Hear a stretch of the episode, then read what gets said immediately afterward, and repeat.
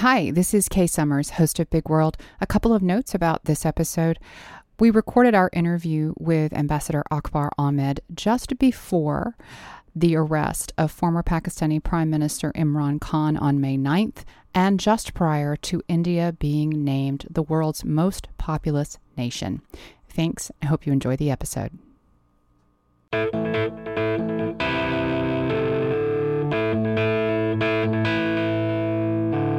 From the School of International Service at American University in Washington, this is Big World, where we talk about something in the world that truly matters.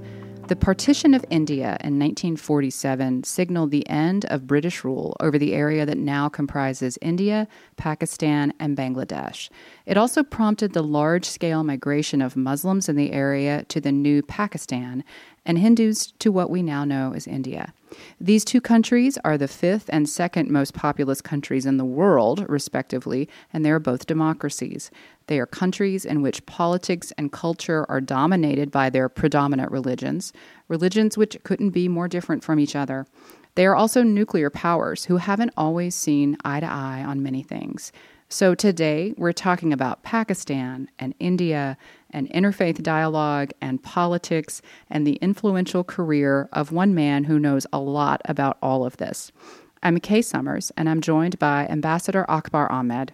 Ambassador Ahmed is the Ibn Khaldun Chair of Islamic Studies at American University, a distinguished professor here at the School of International Service, and a global fellow of the Wilson Center.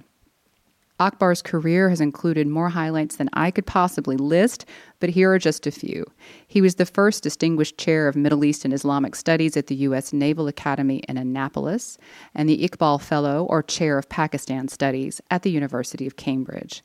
He dedicated more than three decades to the civil service of Pakistan, where his posts included political agent in the tribal areas, including Waziristan, and Pakistan High Commissioner to the UK and Ireland. Akbar's most recent book, Journey into Europe, is the fourth book in a quartet of studies examining relations between the West and Islamic world. The first three books in the quartet were Journey into Islam, The Crisis of Globalization, Journey into America, The Challenge of Islam, and The Thistle and the Drone How America's War on Terror Became a Global War on Tribal Islam. Prior to these books, Akbar's projects included the Jinnah Quartet, which included a film, a documentary, a graphic novel, and a biographical study, and Living Islam, a six part BBC TV series and accompanying book of the same name. He is a poet, he writes a weekly column for the Daily Times, one of Pakistan's leading newspapers, and he serves on several advisory boards and councils dedicated to interfaith dialogue and understanding. He is a busy, busy man, and I'm thrilled that he's agreed to speak with me today. Ambassador Ahmed, thank you for joining Big World. Kay, thank you so much for that very warm introduction. It's quite overwhelming. thank you so much, Kay. Ambassador, you spent over 30 years in the civil service in Pakistan. Just briefly, what positions did you hold and how did your service career develop through these positions?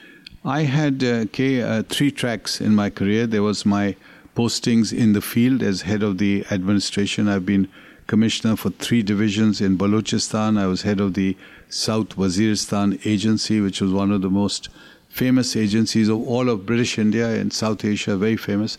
Famous because of the tribes who live there. Right. And the second track was my academic career. Even then, I was constantly interacting with universities. I was one of the very, very few uh, Pakistanis to be invited to the Institute for Advanced Study at Princeton. So, great honor. But that kept me on the second track, which, which is the academic.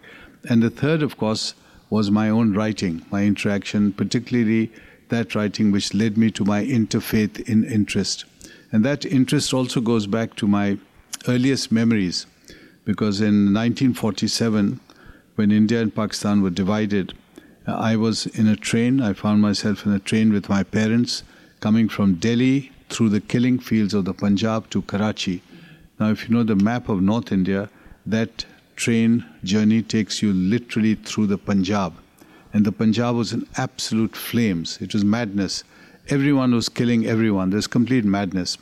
And uh, that, in fact, I would say, Kay, was the first time as a child that I became aware of so much hatred around. And I, as a child, I was asking, why are people killing each other simply because you belong to one religion or another religion? You know, one race or another race, or one caste or another caste. And that throughout my life, that was that that acted as a catalyst to try to understand other people and to build bridges. And remember, the uh, the region we are talking about. Uh, you introduced uh, India and Pakistan. Uh, this is uh, one of the most extraordinary regions of the world. Uh, now, you may feel that I'm just being ethnocentric or chauvinist, but this is the place which has produced some of the world's greatest religions. We, of course, equate the great religions with the Middle East. Judaism, uh, Christianity, Islam, they come out of, of, the Middle East. But think of it uh, South Asia has produced uh, Hinduism, Sikhism, Buddhism, Jainism. These are world religions, and they come out of South Asia. It's a remarkable place, and it's produced some um, extraordinary figures in, in history rulers, role models, icons, uh, giants. Uh, and the tragedy, of course, in 1947 was this complete implosion where they were just slaughtering each other on the basis of which religion you belong to. So, a lot to be thinking about, particularly for South Asia. And remember, as you in, in your introduction said, they're both nuclear. Uh, there's a lot of uh, heat, a lot of uh, exchanges of uh, barbs and tirades against each other. So there'll be, I'm sure, people on both sides quite happy to press the button. And you're dealing with a population that together is one fourth of humanity.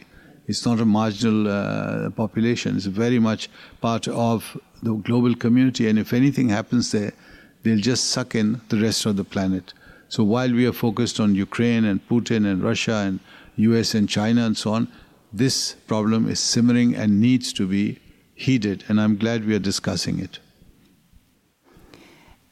You mentioned being on the train and seeing the, the fires, seeing the, the violence, and that was as a child, and then you did move into the civil service as an adult. How do you think that your experiences in the Pakistani civil service impacted your views of peace and your future work? It taught me so many things, okay, because we were trained in the old Civil Service Academy in Lahore, which was a very grand building, grand structure from the old British days. And uh, a lot of Pakistani senior civil servants uh, belonging to my service, which was the Central Superior Services, just CSS, so that the, just the title should give it away that these people still thought that they were very superior because this is coming straight from the British. And within this, there was a cadre of the CSP, the Civil Service of Pakistan. And I was selected for that on the basis of exams. Very competitive. So at the end of it, there were 5,000 students who sat in the ISAT. And then finally, we, I was part of the group taken into the CSP.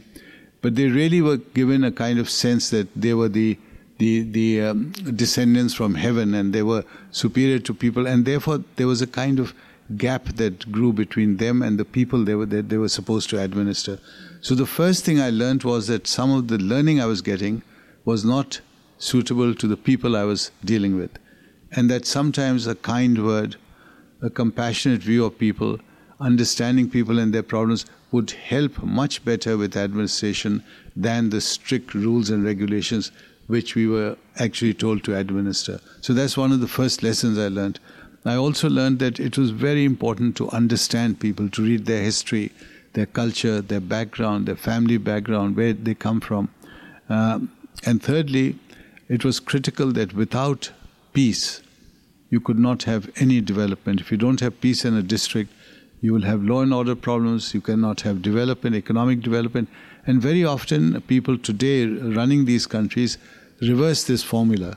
So they want economic development and they don't care so much about peace and compassion and law and order and the mingling of the communities. So they're putting the horse behind the cart. The cart should be behind the horse. So they're reversing that process. And of course, as you know, that doesn't work. Looking just at Pakistan for a moment, former Prime Minister Imran Khan calls for snap elections. I know when you look at Pakistan, you do so with a longer and a deeper perspective than most people, and also with, I'm, I'm sure, a lot of affection. What are your thoughts on the state of Pakistan's democracy, and what are your hopes for Pakistan's future? Okay, that's a difficult question because when I look at Pakistan, and you're right, I do feel heartbroken.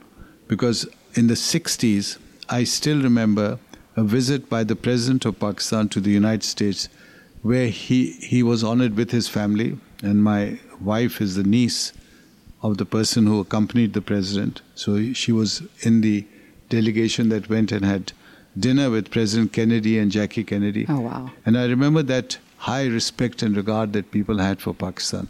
And then I look at the condition today where there's bitterness and there's abuse on both sides. People are just abusing each other, there are accusations, people are disappearing, people are being taken off to dark corners of this country and being tortured and so on. And I really feel very, very sad that what have they done to Pakistan? They've literally destroyed the structure.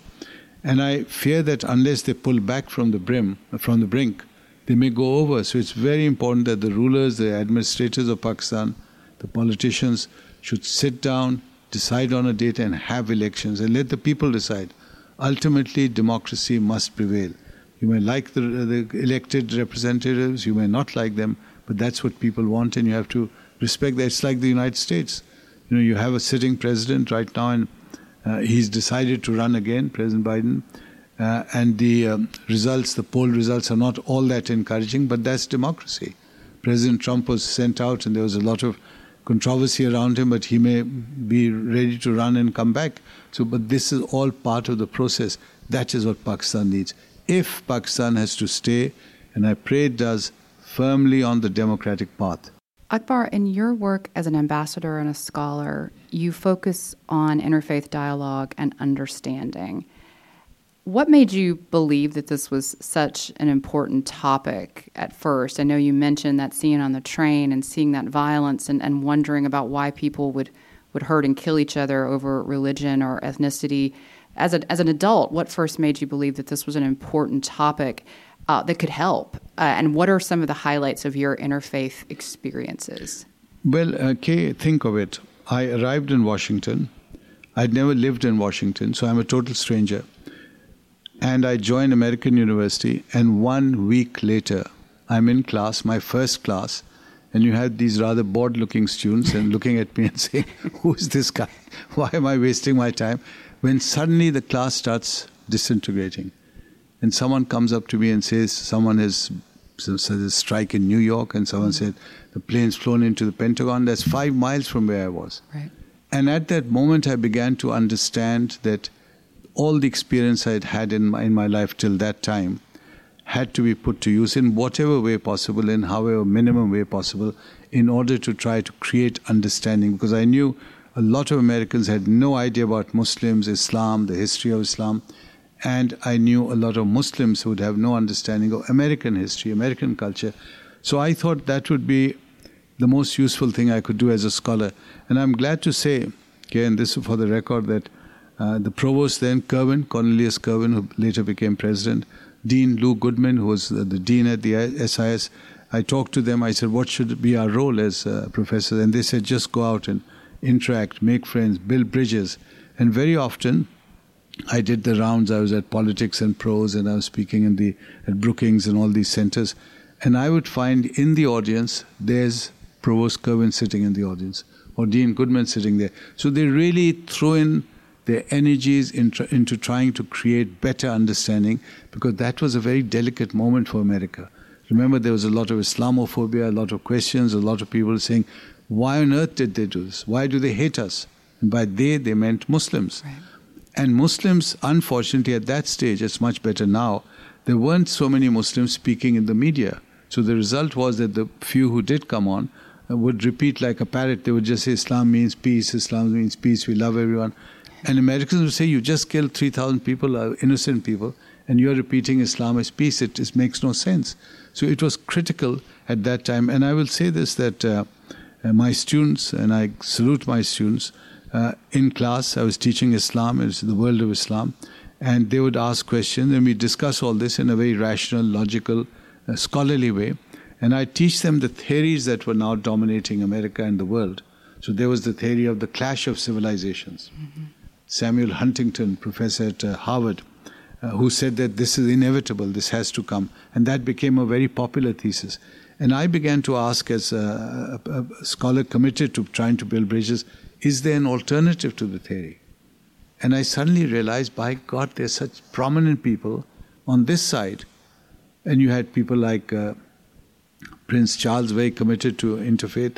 You had uh, Pope Francis, very committed to interfaith, just stepping out as you know, reaching out, uh, especially to Muslims. So on the one side, you had the armies, as it were, a lot of people, the population saying clash of mm-hmm. civilizations, full scale, and all your the wars in Iraq, the wars in Afghanistan are coming out of that philosophy. And then you had people who would be saying, no, dialogue is important, peace is important, reaching out is important. So as an adult, then I was able to mobilize as much as I could into the second frame, the dialogue of civilization. But as a teacher, I would teach both. So I found, um, Kay, that uh, these students encouraged me enough that I came up with four major projects as direct as a direct consequence of trying to understand and place America in the context of the world we are living in. So these four projects led me to the belief that uh, as adults, we cannot be neutral. We are either for the clash of civilizations, so you say, all right, there is a clash, let me go out, take, get my gun, and go and start shooting up people who don't look like me, who don't speak my language, or don't have my, my cultural background. And then you have the right to think in terms of the dialogue of civilization and say, no, I'm going to make a better world, and I'm going to try to create a better world based in compassion and reason and, and love. And that, Kay, people will be surprised to know, is at the heart of Christianity. It's at the heart of Judaism. It's at the heart of Hinduism. It's at the heart of Islam. Again and again, as a scholar of religion, I'm amazed at how deep the notion of love is and loving your neighbor and those who are not like you.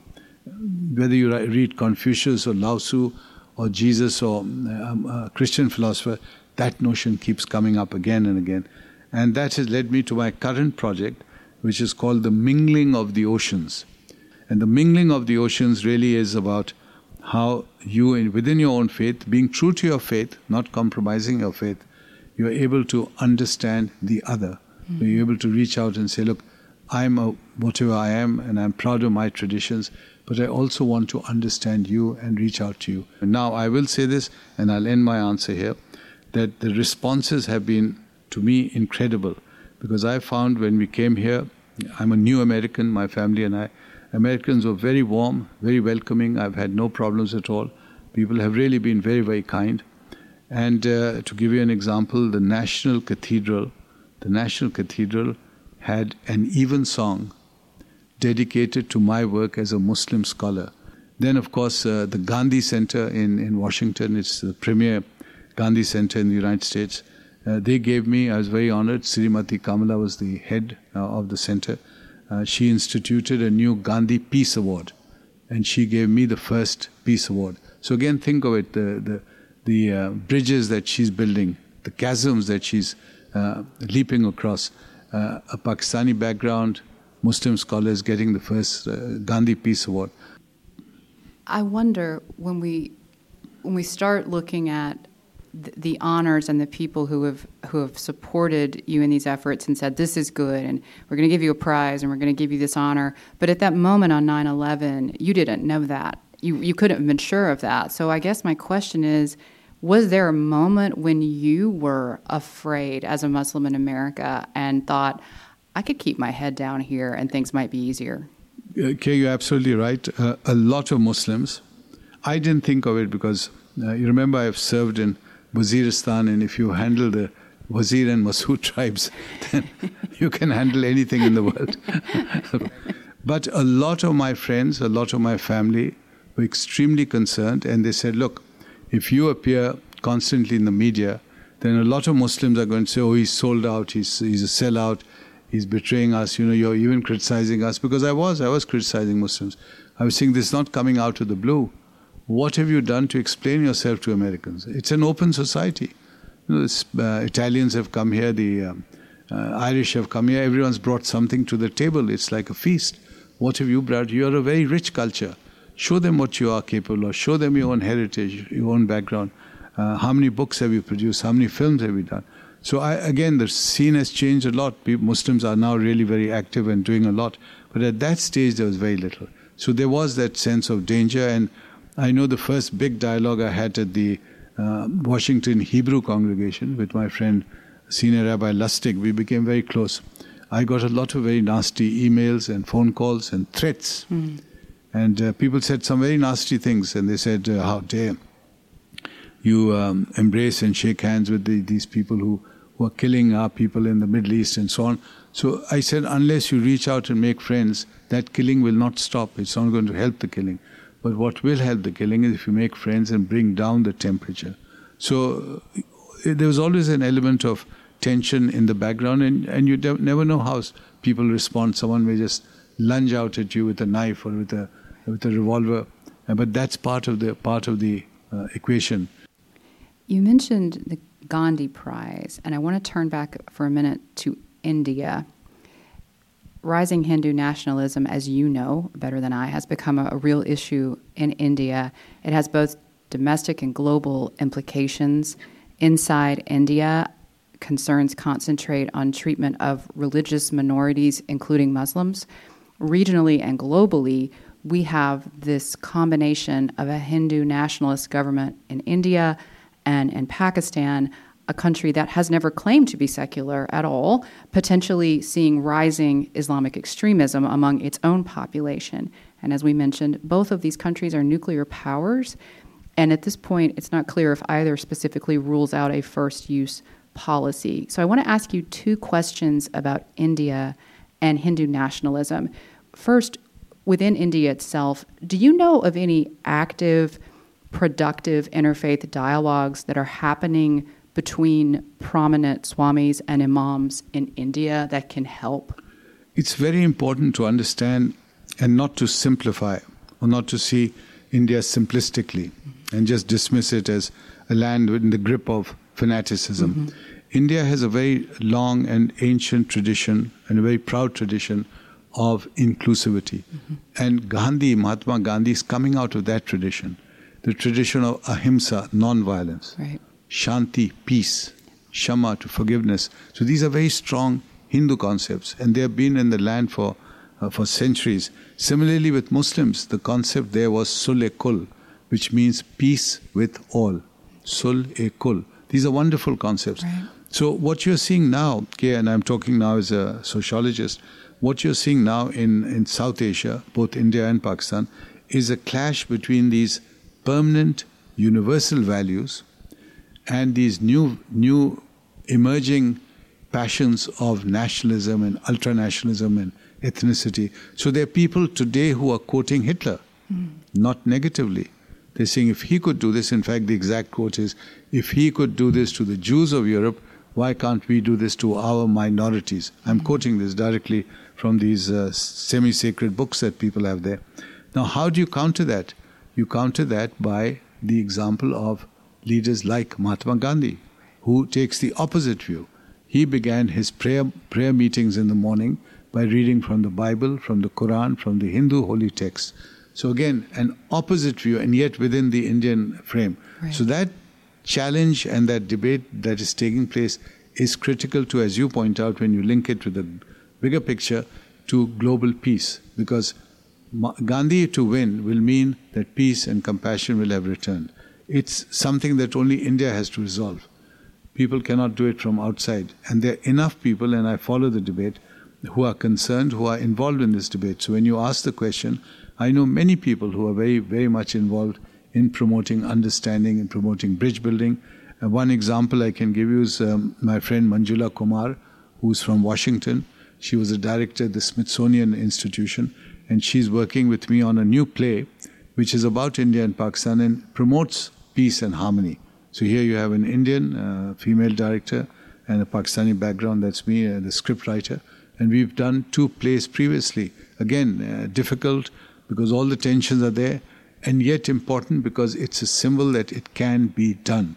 We've shown it on stage where people from different parts of South Asia can come together perform together and produce something of some artistic value and entertainment value. Do you think that interfaith dialogue can help India and Pakistan maintain cordial relations and avoid, avoid flare ups or, or full on conflicts? I mean, you said a couple of times how important it is and how we could be very unhappily surprised if something bad happens, but do you think interfaith dialogue can help? Interfaith it- dialogue is the only solution because that region See, like the figures for America and Europe and so on uh, suggest that a lot of society today is secular. Mm-hmm. So the young generation is putting aside religion.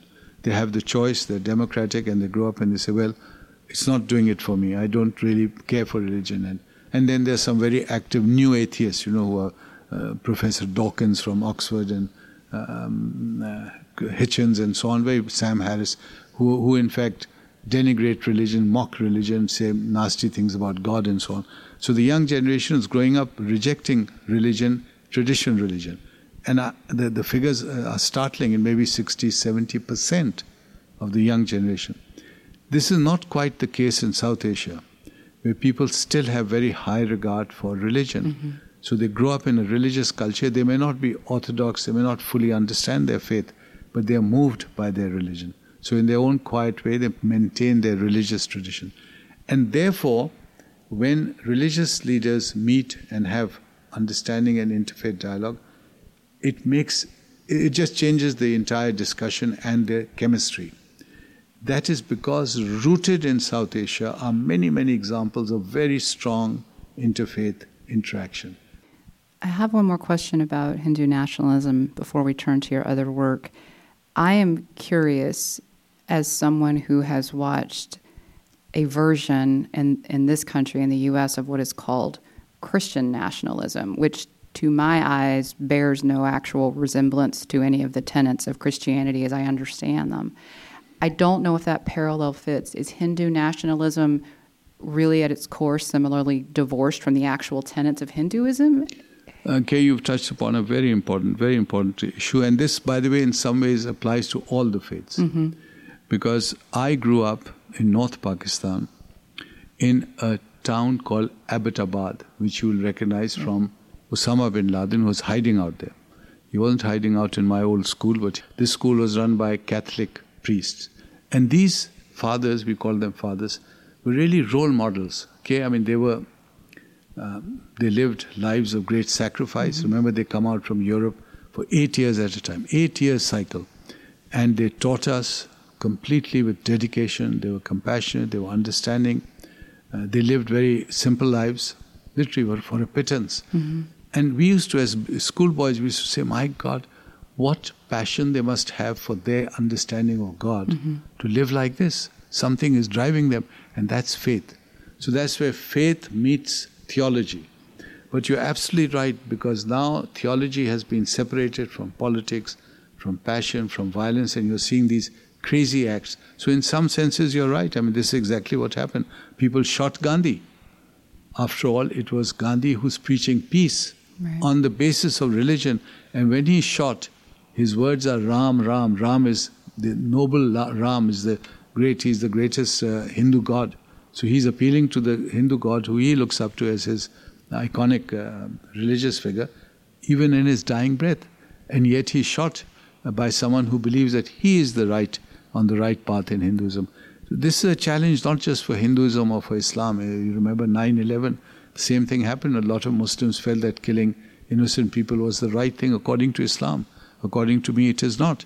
So this challenge and this debate is taking place across the world. And if you care about human civilization, then we should, because Christianity tells you to care, Judaism tells you, Islam tells you to care for fellow human beings, then we should be concerned.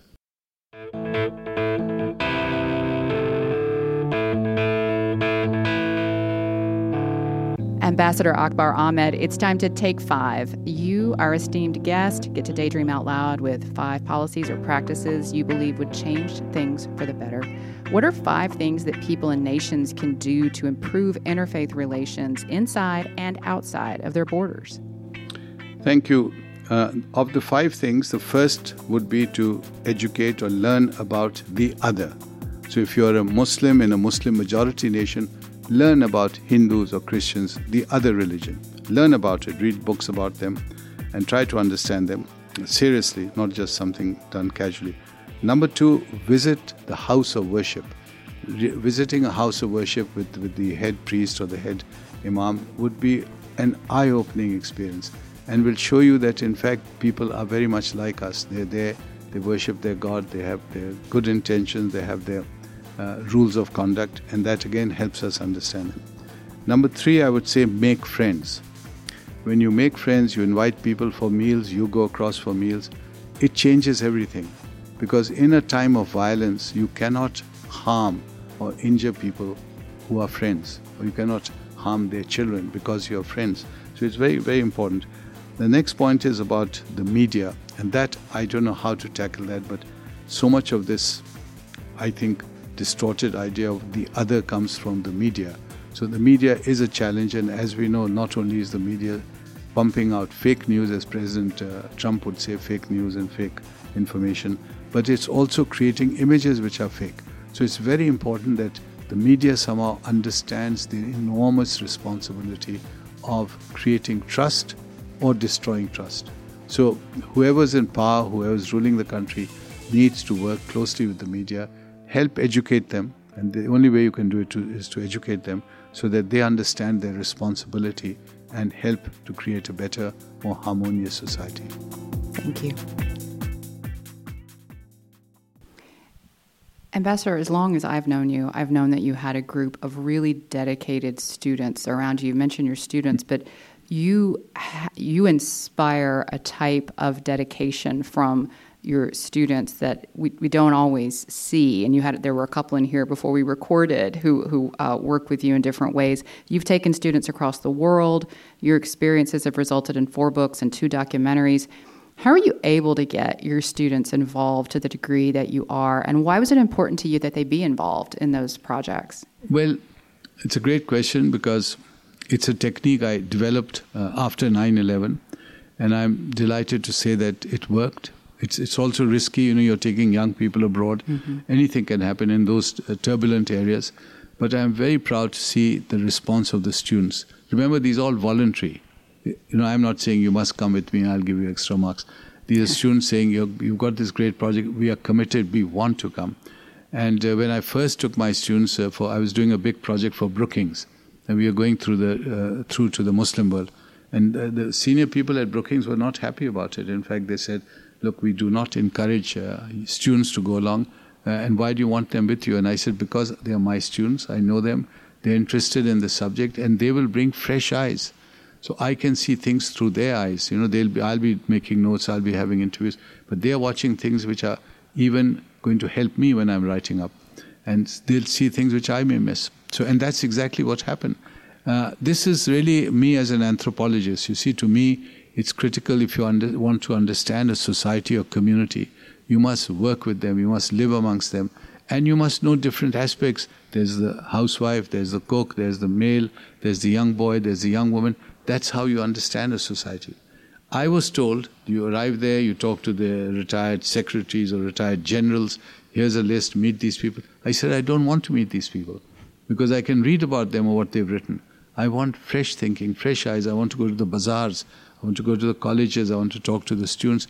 And that's exactly what happened. And, uh, and I was very lucky also. We had these uh, amazing young students, and you say that um, I inspire them. It's the other way around. They inspire me, and they give me hope because to me, that is America. Remember these these uh, youngsters, and I know they don't like to be called kids, so you have to be very sensitive. These are the youngsters who are going to be running this country in the next 10, 15 years. And if and if they do not have access to all these great ideas, that is the purpose of a professor on campus to transfer these ideas to these youngsters. And then it's up to them. They can throw them away, they can do something with them, they can transform their lives and the lives of their country. And I really believe America is going through a phase which is a critical phase for itself because I teach them very intensely about the founding fathers. I'm a great admirer of the founding fathers. Tell them, I say, all right, guys, tell me any other country where you have a group of people like our founding fathers who are giving us this vision of a society. Not perfect, right. but a vision where everyone has a place. You know, just the declaration is, is very stirring. And that stirs them. And I say, if you lose that, you lost everything. You cannot just dominate or impress the world by sheer military might. You must have ideas, and this is where the founding fathers come in. See, the greatest thing you can do to a student is to make him or her aware of their role in the world today. Right. A lot of youngsters are very uncertain, and some of their parents may not even be very interested in guiding them in that way. Last question.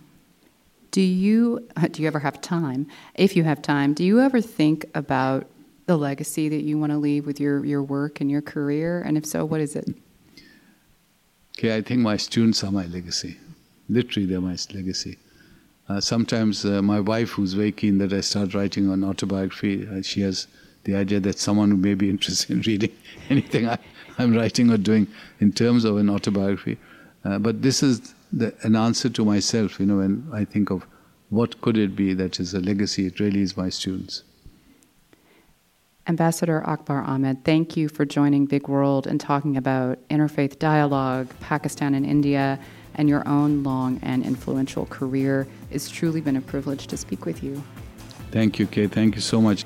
Big World is a production of the School of International Service at American University. Our podcast is available on our website, on YouTube, iTunes, Spotify, wherever else you listen to podcasts. If you leave us a good rating or a review, it'll be like a stretch break after a long Zoom call. Our theme music is It Was Just Cold by Andrew Codeman. Until next time.